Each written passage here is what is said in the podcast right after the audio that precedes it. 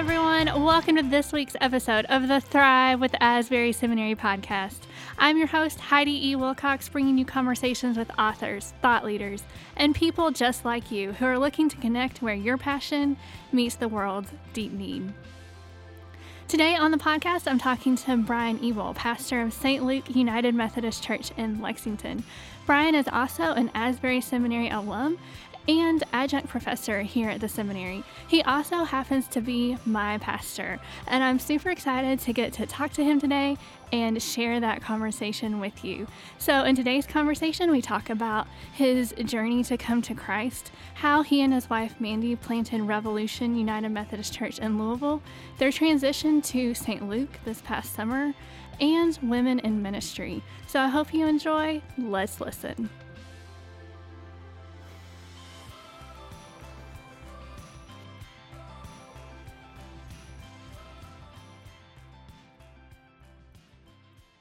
Did you watch the game last night? I did. Actually, I was at it. you were at it? I did. Yeah, Mandy and I went. Oh, that's so exciting. We had a good time. That's awesome. it was a good game. It was a good game. It was a little too good. Yeah. Uh, yeah, they they kind of got up by 11 and then they just sort of it got down to 5 and then that was it. Yeah. But it was fun. It was a good game. yeah, we did what Kentucky is really good at this season and we have got to learn the kill instinct. They don't pull away. No, and No. we've got to do that. Yes. Like I think they were up by 13 at one point and it was sort of go put them away. Like you know, let's bring in the bench warmers. Right? But alas, I know. it got interesting for a little bit. But Yeah. they pulled it out. Yeah. Richards had a good game. I am impressed with Nick Richards because I He's mean, getting better. my gosh, for the past few years, it's like when are when are you going to start showing up? But he is showing up He consistently more often. Hagans had a good game. Yes. Yes. So um, Maxey did not, yeah. but this is basketball. Yeah, and I mean, we do this every year with Cal's teams. Yeah. And, you know, it's a roller coaster, but then in March, most of the time, we usually wind up with a good team. they turn it on. We turn it on. I on. got I got high hopes for them. yeah. You know, they, they didn't fight like the guy at Kansas, so that was a win. you know, Yeah. That's true. I mean that's big. yeah. Yeah. That is big. So, yeah, because I remember, because you're my pastor not on the podcast. You Right. know, like we go to St. Luke where you're the pastor at. And so that was, I think, basically my first question for you when I met you, because you came from Louisville at a church you planted there. And I was like, Mm-hmm. so are you a Louisville fan or a Kentucky fan? That's right. you said uh, something to the effect of, you know, I might have a hard time if you're a Louisville fan. So no, we're we're rooting for the Cats. yeah, that's good. Yeah, Yeah. we can be friends. That's right. Absolutely. Yeah. So I want to talk a little bit about how you got called into full time ministry. Um, so, because I know you had a master of business, how and you've talked about that a little bit in church. How did you go from that to being a pastor? Okay. Well, just to be fair, so there's uh, clarity. I didn't finish my MBA. That's part of the story, though. Okay. So it's it's a good part of the story. Uh, I grew up Roman Catholic. Love my roots uh, now, probably more than I appreciated before. And um, our family was uh, go to church every Sunday. Doesn't matter if you're sick or you know on the way out into the next uh, life, but you're going. And um, I had a lot of it was it was tough for me. I had a lot of questions, and a lot of those questions really didn't get answered along the way. And I don't think that's anybody's fault. I, I think it's uh, circumstantial and and maybe even providential. So at 15, uh, I did confirmation, and that was sort of the beginning of the end for me. Um, a lot of the questions that I had really never got answered, and um, one of the nagging ones was okay, we rely on tradition a lot, and I appreciate that. Tradition's great, but what does Scripture have to say? And it always went back to, well, this is just what we do. You need to get in line, and I couldn't, I couldn't always buy that. So I was going to be respectful to my parents, and at the end of school, figure it out from there. And it was interesting. I can almost see the point of departure. Uh, I went away to a small Catholic uh, private school on a golf scholarship. For the college. For college, Okay. for undergrad. And the first day we got there, there was this opening convocation, kind of like what Asbury does. Yeah. And so my, my parents, it was horribly disrespectful on my part. They said, hey, let's go to Mass. And I said, hey, I need to get this dorm room set up. And if you guys want to go, go ahead. And it was interesting how from that point forward, and, and maybe even, you know, before, while even I was going to church, um, I was really lost. So, uh, fast forward two years, um, and what was interesting was all along the way there were these glimmers of God. Uh, for example, we had a huge uh, tournament that we would go play in the spring, and it was on Easter weekend. So here we are, and, and you know I wasn't going to church at all, and I'm thinking like this can't be good. I'm playing golf on Easter Sunday, and eh.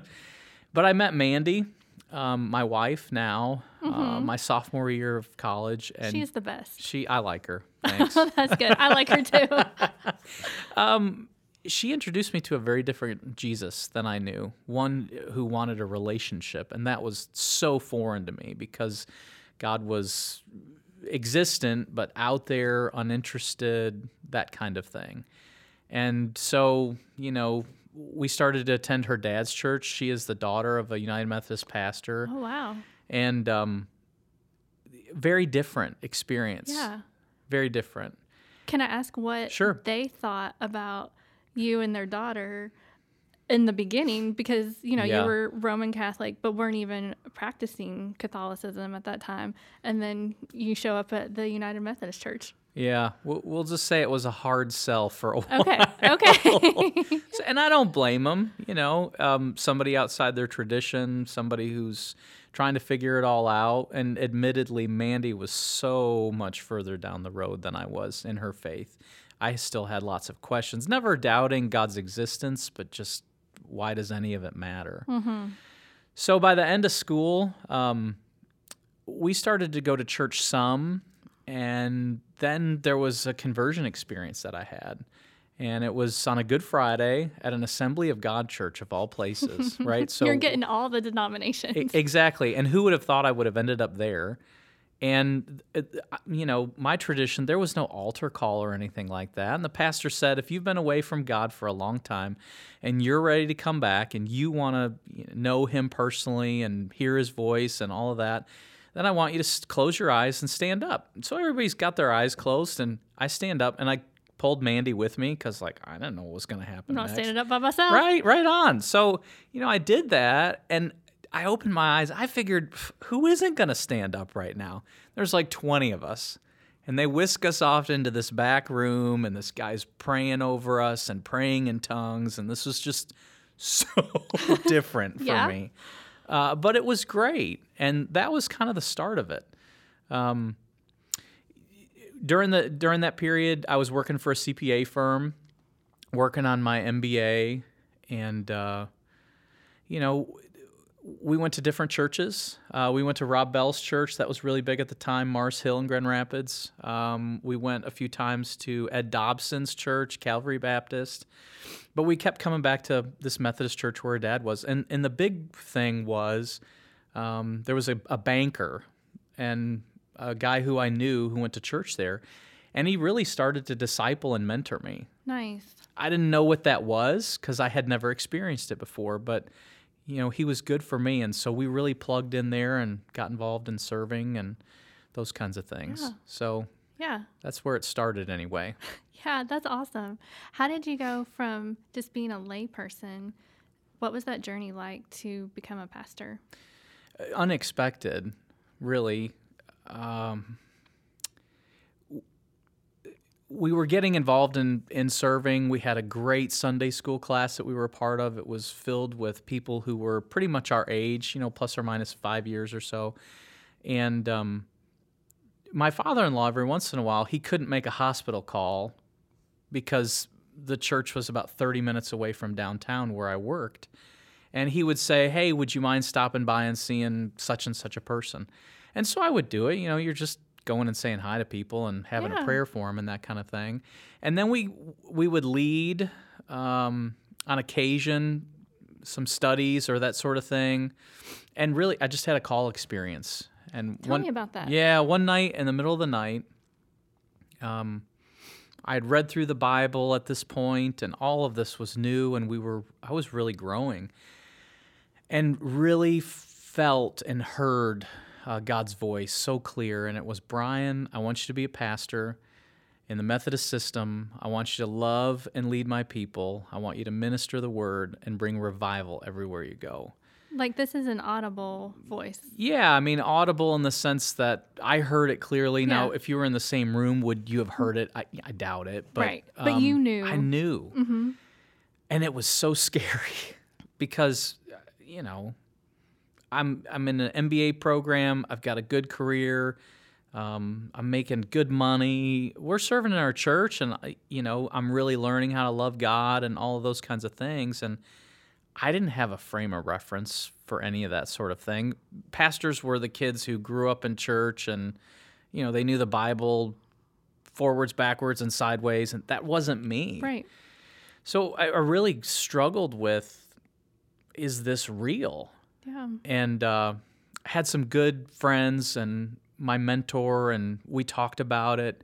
And I think it became a question of, okay, maybe this call's real, but when do you really act on it? Yeah. Yeah. So after you knew, were there doubts after that? Or did you just like, I know and I'm going to go? Uh, t- tons of doubts. Okay, good, good. I'm glad you're normal. Oh my gosh, yeah, like you know, Or at least maybe I'm glad I'm normal. No, you're not. I'm not normal. You you you have a chance at it. That's for sure. I'm definitely not normal. Uh, yeah, I mean, so it was. Is this real? Why me?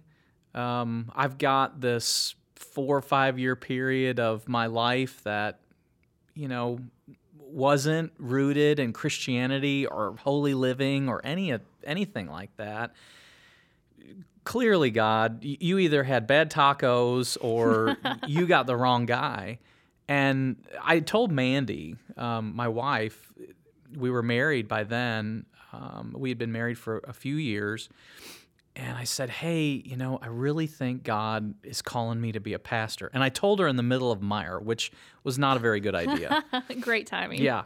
So she just basically dropped everything and said, No, you have heard wrong. I'm not doing this. Like, my family has done this. You have no idea what you're in for.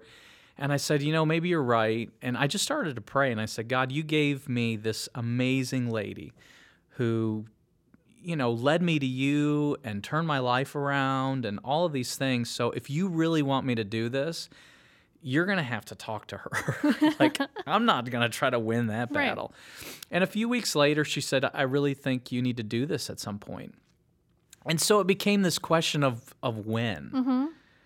And uh, it, it, it's funny. I think once we said yes, I sort of figured it would be we'll go do this when I'm 35 or 40.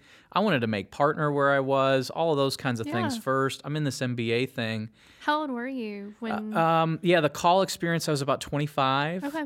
Um, you know, so I was four years into a career Mhm. And uh, three years into a career, you know, all kinds of different goals. And it was like, once we said yes, my career started to, I started to have, you know, problems focusing at work. Did I really want to be there? Is this really what I want to do with my life?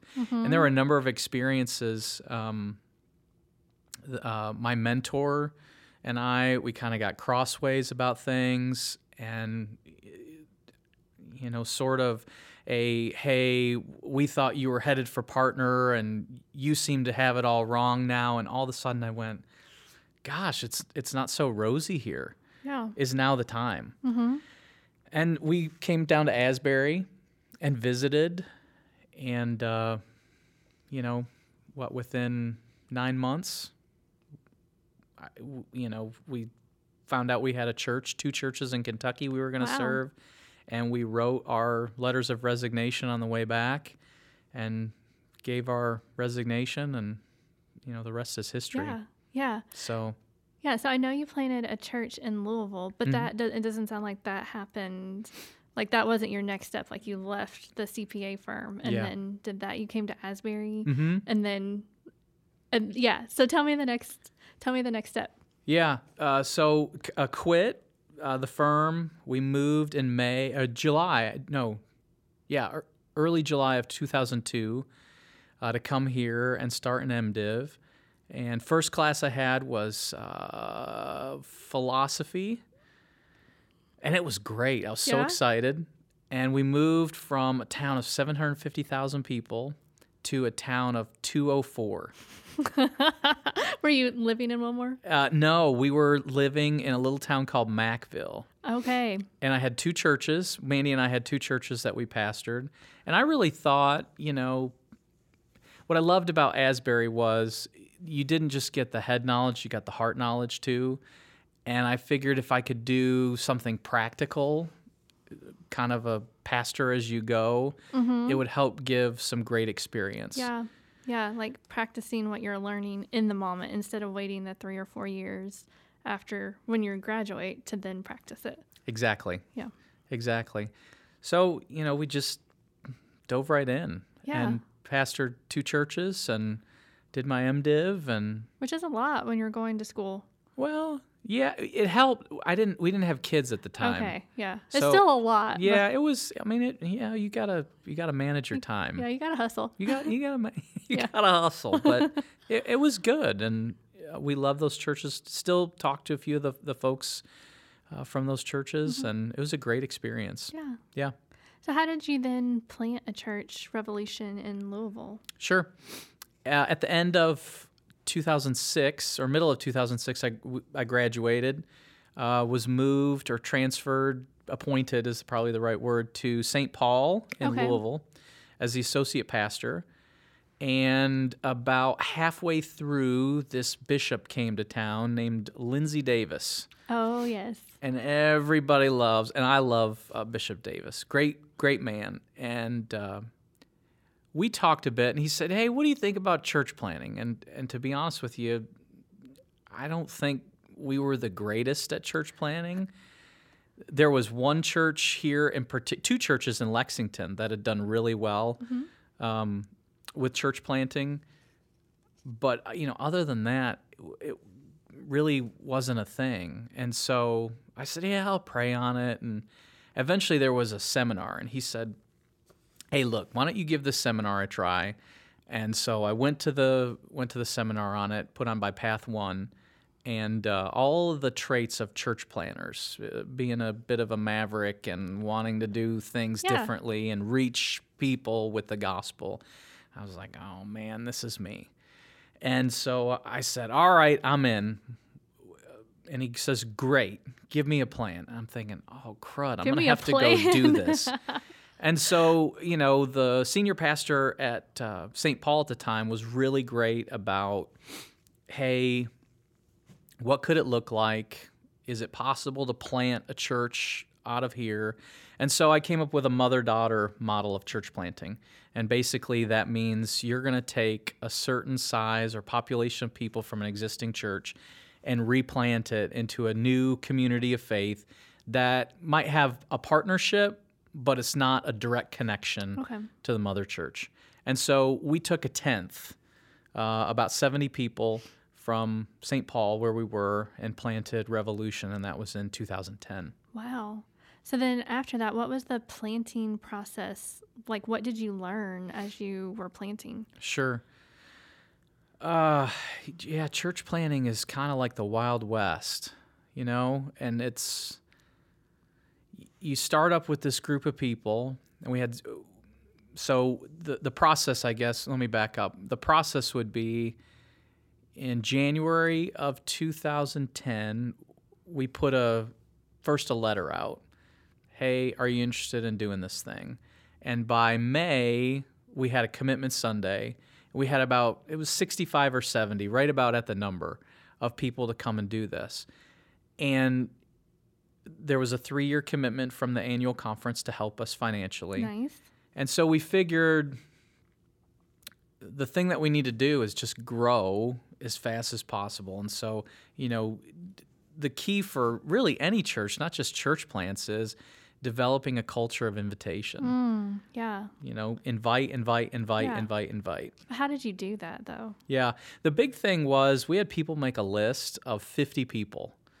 Who are 50 people that you can be actively praying for and inviting to come to church? Wow. And a lot of the, the training methods that we tried to use for invitation was first recognizing that, especially in, we'll call it the South Midwest or the northern part of the South, a lot of people will tell you that they go to church. Yeah.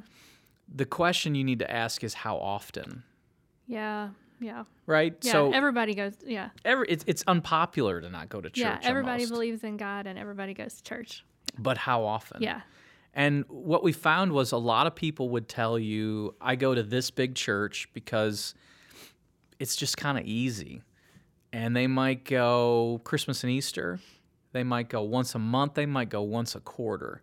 And if you take a vested interest, because, yeah, I mean, God calls us to love people. So this isn't a fake Yeah. sort of a thing. If you love people and you begin to invite, you'll never cease to be amazed at what can happen.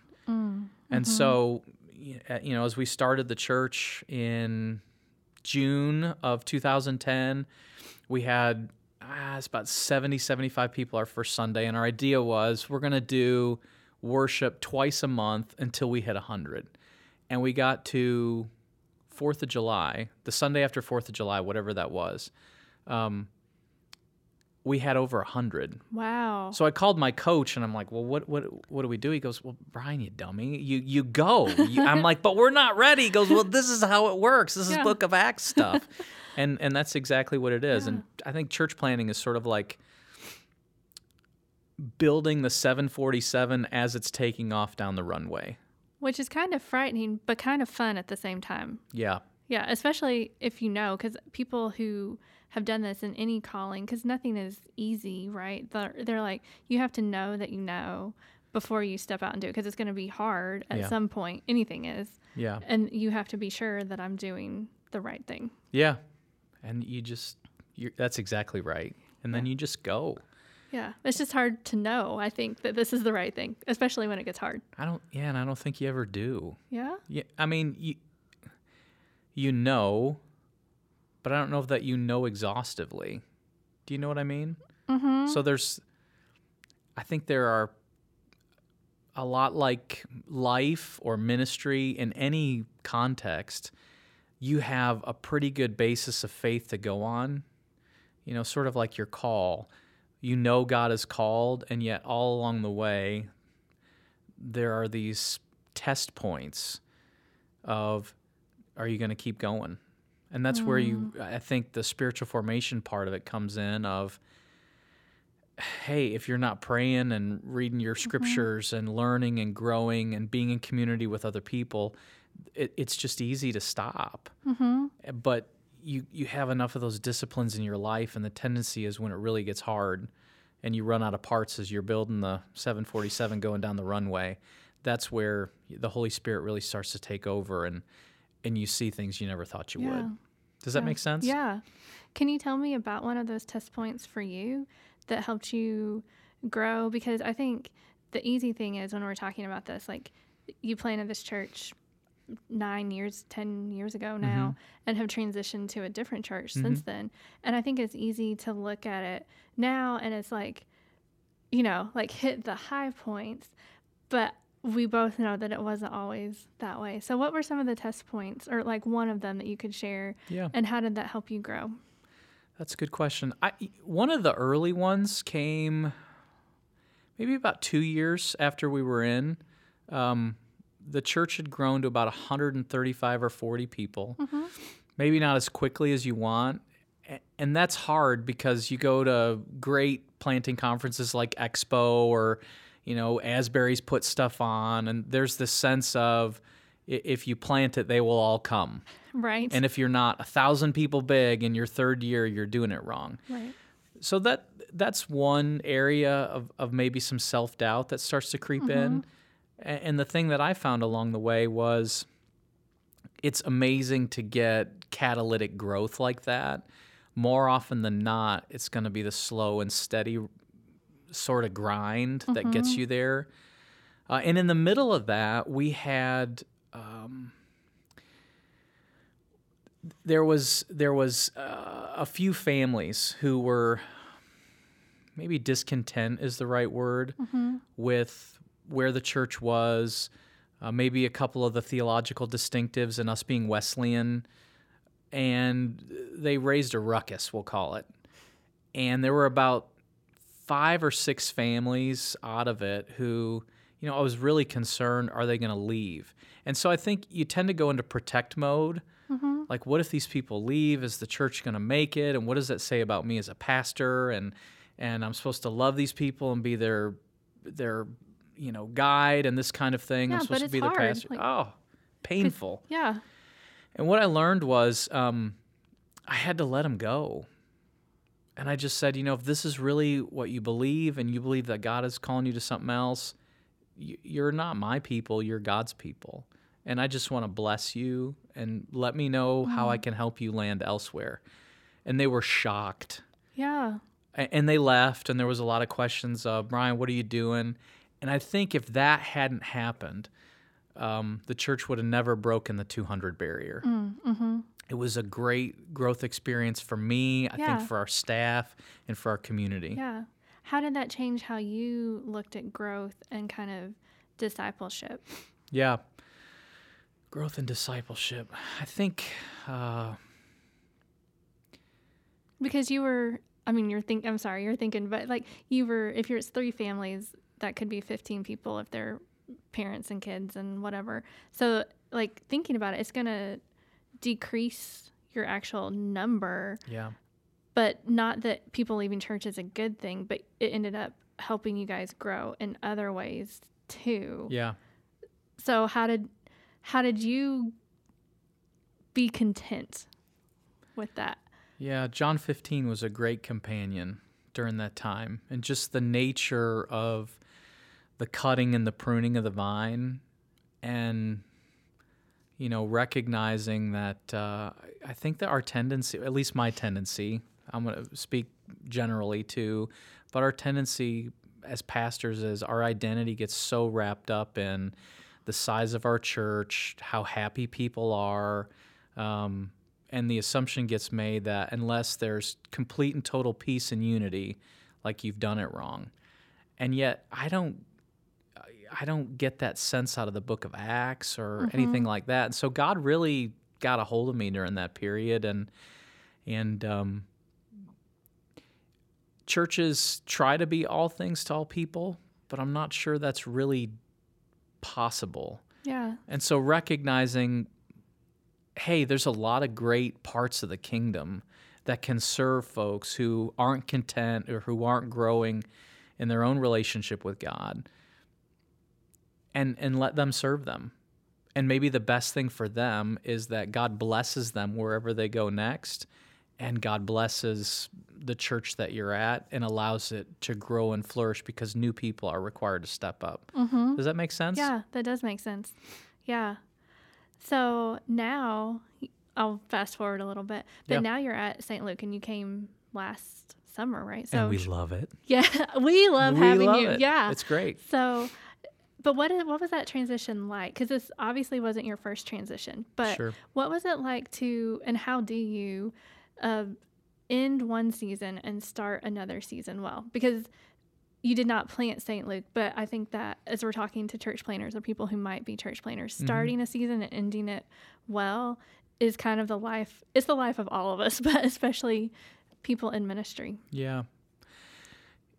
It was a it was a shock. Um, I think a lot of it was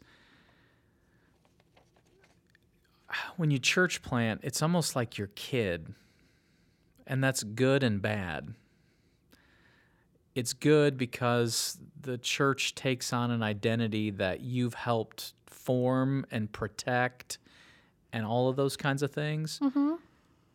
And it's bad because you've got to also recognize like this isn't your church, this is Christ's church. Yeah. It's kind of like letting your kid go to college. That's exactly what it felt like. Yeah.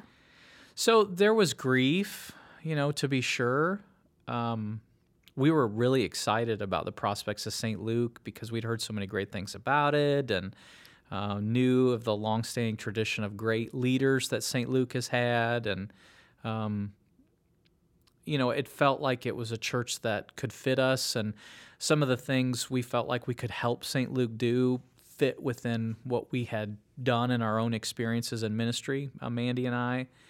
So that part was exciting. I think the you know the hard part was just the how do you let go and trust that whatever good parts you've done because you know you've done bad ones too, right? That's leadership. Yeah, that's life. Oh my gosh. That that's what matters and that's what left a mark and that's what God used you to do in that season. So, you know, I guess the the good part is you got to do it, right? Not Yeah. everybody gets to plant a church.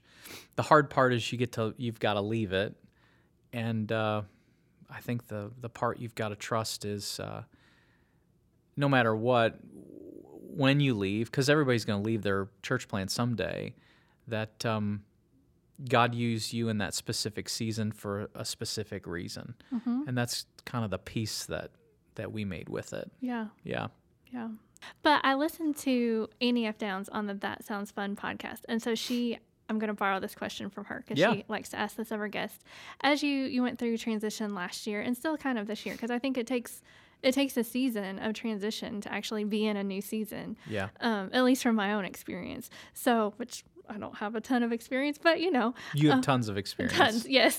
no.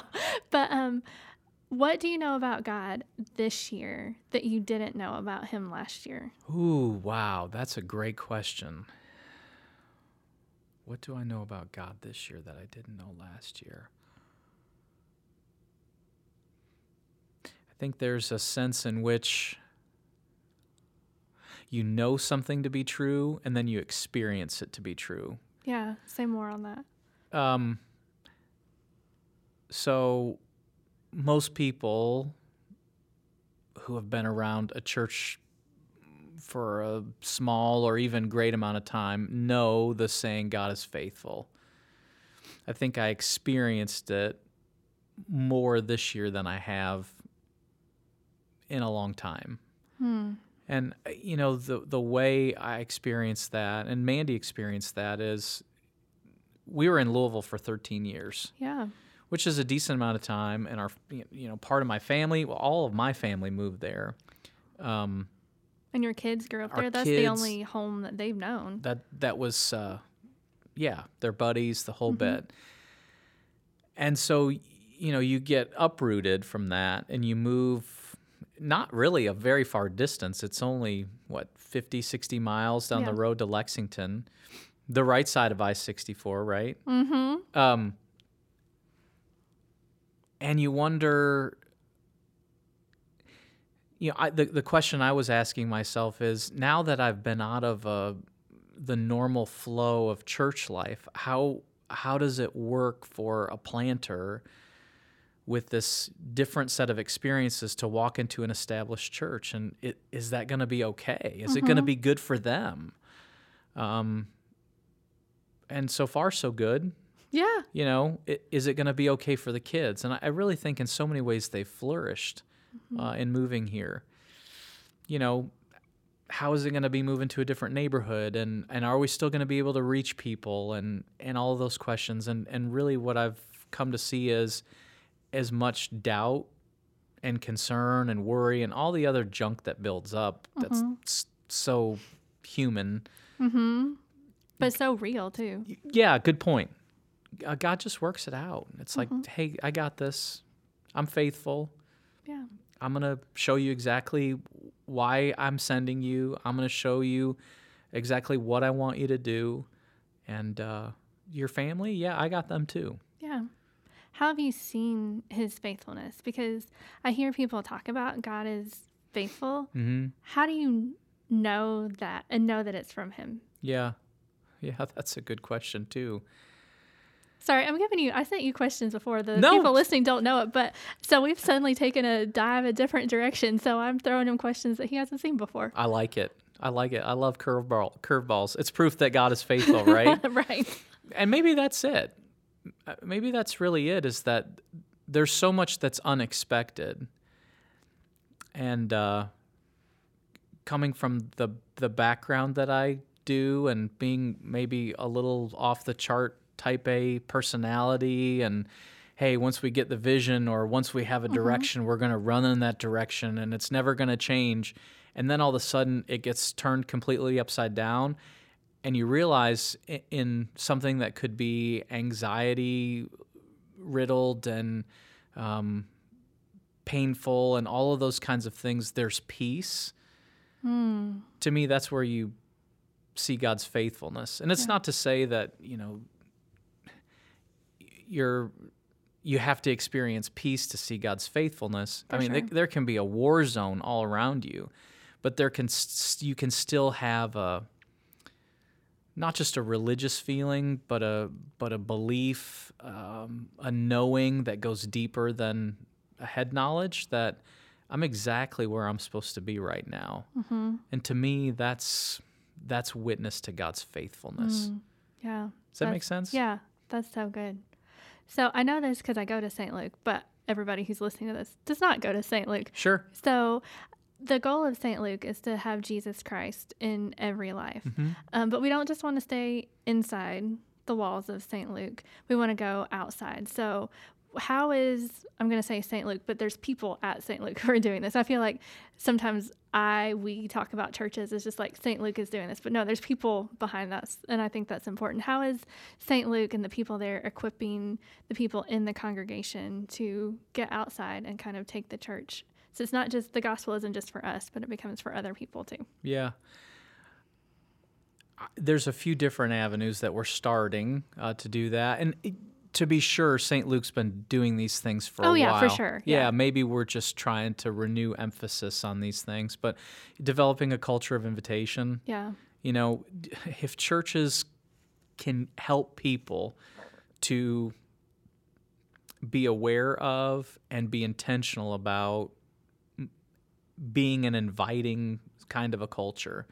And and lots of people get freaked out by the word evangelism because it presumes well I have to convert somebody Yeah. developing a cul- culture of invitation it doesn't matter if you've been there for one sunday you're not even sure who jesus is to you're the most seasoned mature christian out there culture of invitation simply says you know it takes a come and see approach Yeah. and hey god's doing something in my life god's doing something in the life of this church come and check it out with me and so you begin to build that and i think you do that in a lot of different ways one is it happens from the pulpit two the staff starts to champion that that value and you know we have amazing staff at st luke who does that all yeah, the time Totally. Yeah. um, three you know part of your discipleship process is to build that in and i know uh, john duff our our discipleship Yeah. pastor he's he's really big on that Yeah, John Duff. so yeah, John Duff. Um, you know, so I think you build the culture, and then outside the culture, you begin to develop some training components, whether it's you know the studies or what happens on Sunday morning. Um, that that's the start of it. Yeah. Yeah. That's the start of it. Yeah. Why do you think it's so important to equip both men and women to share the gospel and to lead in all areas of the church? Yeah, I'd say first because it's biblical, and you know that's what we lose sight of. Yeah. Or let me rephrase that: some people lose sight of that. Yeah. the original witnesses of the resurrection were the women. Yeah, for sure. I, I, come on. Yeah. I mean, we could probably just stop there. But you get all sorts of snippets all throughout the New Testament. Uh, Luke chapter 8, brilliant uh, piece of scripture Luke has left us with to really describe that from the very beginning of Jesus' ministry, women are an integral part of what's happening. Uh, Book of Acts, you know, you get people like uh, Lydia and Priscilla, and you know, it just builds throughout the whole course of the New Testament. So, it being biblical, if if the scriptures are a witness to God's desire for our lives and for the life of His church, it seems like that's the right place to start. I think the beauty of God using both men and women to change the world and and bring in the kingdom of God is that um, women have an opportunity to reach people in a way that men can't. Um, the, the way that uh, a woman can appeal to other women. I, I recognize there's a limitation to some degree. I, I'm not limiting the gospel. I'm simply saying that, you know, God is able to use men and women both, but in different ways at times to reach uh, people within the church. And so recognizing that, culturally speaking, I, I think is huge. Uh, and, you know, the distinctives that men and women bring to ministry are, are an important part of, of who we are and, and the way that we're called to, to serve. Yeah. Yeah. Yeah, totally.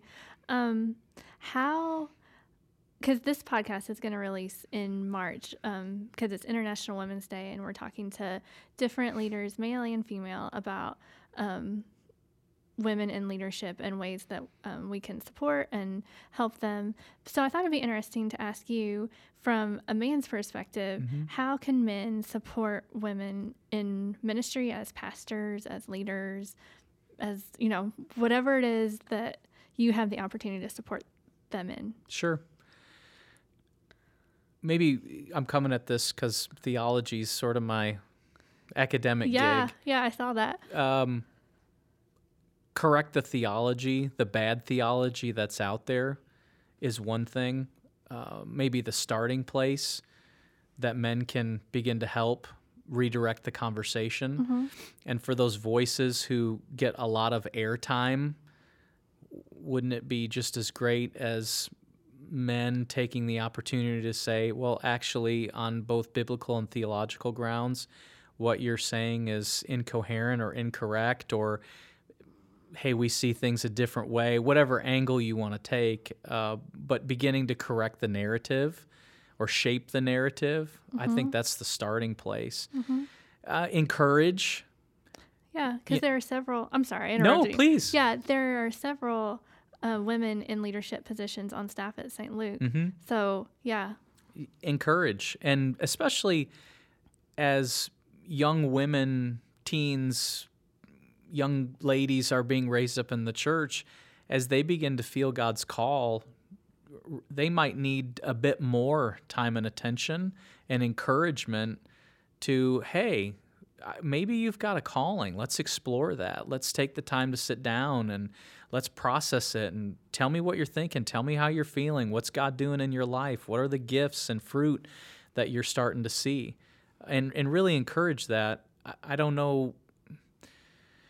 It seems like there's there's this uh, thread that happens for people entering ministry where pe- where uh, those who are in positions of leadership will say, "Well, if you can do anything else, do that before you become a pastor." And and I get that to some degree, but here are impressionable um, men and women of God who are seeking to know what God really wants for their lives, and if there's a call there, and you discern it, you know, encourage yeah, men and women, and women especially, where they're going to get all sorts of cultural uh, stuff thrown at them. Encourage them. Hey, run after it with all your heart. yeah. Because I think some. I mean, I am not a woman in official ministry in the church, but I think What are you doing right now? well, true. I mean, as when we talk about women in ministry, I think pastors and things like that. But there's a, you know, a lot of, I think for women in those kinds of roles, they have more, um, their call doesn't get validated as quickly. I would agree, Yeah. and that's unfortunate. Yeah. And actually, it's sad. You know, if anything, men have the opportunity in those moments to say, hey, this is what we see. This is what we know you're called to. We want to validate Yeah. and we want to encourage and we want to lift you up. Yeah. And even mentor, because off the podcast, you were telling me that you were mentoring a student at the seminary. Is that right? Mm-hmm. Yeah. Yeah. Yeah. Can you tell me about that? Not without getting too personal. Can you talk to me a little bit about mentoring? I probably walked with three or four uh, women who have been or are in a ministerial role. And it's just, I think it's amazing to watch and to see the stories of transformation God is authoring and then just really try to help them hone in on where am I gifted and what am I being called to and how does the process work and encourage along the way and for the naysayers just say well you know if, if you don't have anybody coming against you like you're not you're not doing it right, right. or something because that's just how it works. Yeah. it doesn't matter whether you know who you are if you're a man or a woman or whatever you're going to get the naysayers and and just take the opportunity to mentor and encourage and and be that sounding board for people. So i, I enjoy doing that. Yeah. Yeah. Is there anything else that you want to talk about before we end the podcast that we haven't already talked about? Um no i just you know given the fact that the podcast is geared towards uh, the celebration of women in ministry. I just want to affirm that you know women in ministry it's biblical. Um, our culture needs it, and really, I think there's opportunity to lift up women in places of leadership and in pulpits to uh, you know proclaim the gospel and change the world and we need to do that. I mean, we got one of the best female preachers in the country, I think, right here in the uh, the Asbury pulpit. Um, oh yes, y- for know, sure. Uh, I, I, Jessica. Je- yeah, yeah, exactly. So I was. I got to tell this story. Okay, yeah, please. I was at. Uh, we were having coffee with an Asbury professor, and and I won't lift up his name. I'll just say that uh, it's it's a man. And as we're making the appointment to meet, and this person's been a mentor to me. Uh, he says now I got to be honest with you. Like I can meet for an hour and it's going to be great to see you, but at this time I'm leaving because Jessica's preaching that day. and I'm like, hey man, I get it. So you know, I awesome. just what a great affirmation of her yeah. and her ministry here. And I think I think moments like that we need more of. Mm-hmm. Mm-hmm. Um, and, and I'm hopeful to see that in this next generation yeah. of, of leaders in the church. Yeah, for sure. Yep. For sure. So here's a question that we always ask everybody as we wrap up the podcast. So, because the show is called the Thrive with Asbury Seminary podcast, what is one practice that can be spiritual or something else that is helping you thrive in your life right now? Solitude. what does solitude look like for you? Yeah, I'm a very extroverted person. I love being around people, but I've really come to value the time of just being alone uh, as a way to recharge and to be present with God. Um, there's the scripture, book of Exodus, and forgive me, I'm not going to be able to give you the chapter and verse right now. We'll revoke your MDiv right you now. You should. I'm, I'm, I'm telling you what, all my uh, Old Testament professors would chide me right now. But the essence of the text is that um, and Moses was alone on the mountain with God.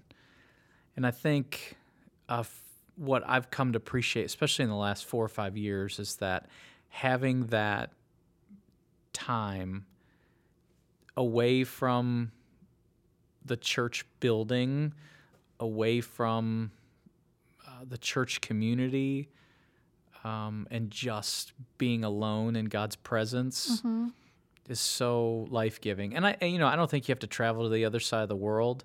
Uh, I've gone to St. Meinrad a mm-hmm. number of times uh, to do this. Uh, I might just go take a long walk in the middle of nowhere uh, to do this, but it's it's been life giving. Yeah, yeah, for sure. In a podcast conversation I was having this morning, we were talking about how we can just fill up our lives with so much stuff and never have to deal with anything or feel our feelings or anything like that. So, yeah, yeah so needed. Yeah. Yeah. So, well, thanks so much, Brian. Hey. I have really enjoyed getting to know you better because you're my pastor, but I've never had the opportunity to really just sit down and talk to you, mostly because I just see you on Sunday mornings and say hi and we talk about the cats and go on. So, I've really enjoyed this and I am just so grateful for getting to hear your perspective and the work that you're doing. So thank you. I love what you're doing, Heidi. Keep up mm. the great work, and I'm humbled to get the chance to spend the day with you. Thank you. You're kind.